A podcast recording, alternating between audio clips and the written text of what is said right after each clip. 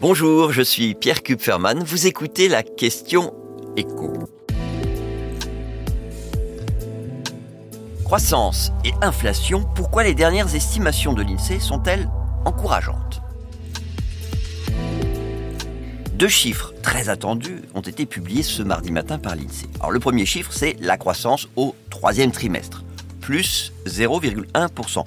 Dans l'absolu, c'est pas grand-chose. Mais si on regarde autour de nous, que l'économie française parvienne à se maintenir au-dessus de zéro, c'est déjà pas mal du tout. Le PIB a baissé en Allemagne, en Autriche, aux Pays-Bas, au Portugal. Alors à quoi on doit cette toute petite croissance? D'une part aux investissements des entreprises, mais aussi à la consommation des ménages. Au deuxième trimestre, juin, juillet, août, pendant les vacances donc, les Français ont davantage consommé. On était à 0% au trimestre précédent, on est passé à plus 0,7%.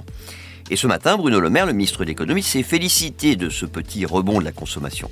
L'acquis de croissance, c'est-à-dire la croissance qu'on atteindrait à la fin de l'année, même si on était à 0% au dernier trimestre. Cet acquis de croissance est de 0,9%. Donc pour Bruno Le Maire, le 1% promis par le gouvernement sera bel et bien atteint cette année, notamment parce que le taux d'épargne des Français a augmenté et que donc une partie d'entre eux est en mesure de relancer la consommation. Deuxième chiffre du jour, l'inflation.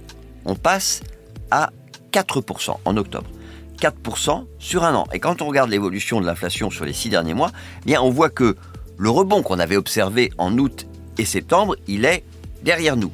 4% sur un an, j'ajoute que c'est le plus bas niveau d'inflation depuis le mois d'avril 2022.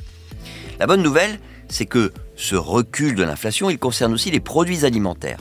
Là encore, si on prend l'inflation sur un an, on est passé de plus 11,2% en août à plus 7,7% en octobre. Ça reste une hausse des prix importante, mais on est sur la bonne pente, sachant, et je le dis à chaque fois qu'on aborde ce sujet, on ne reviendra pas au prix auquel on pouvait faire nos courses il y a deux ans.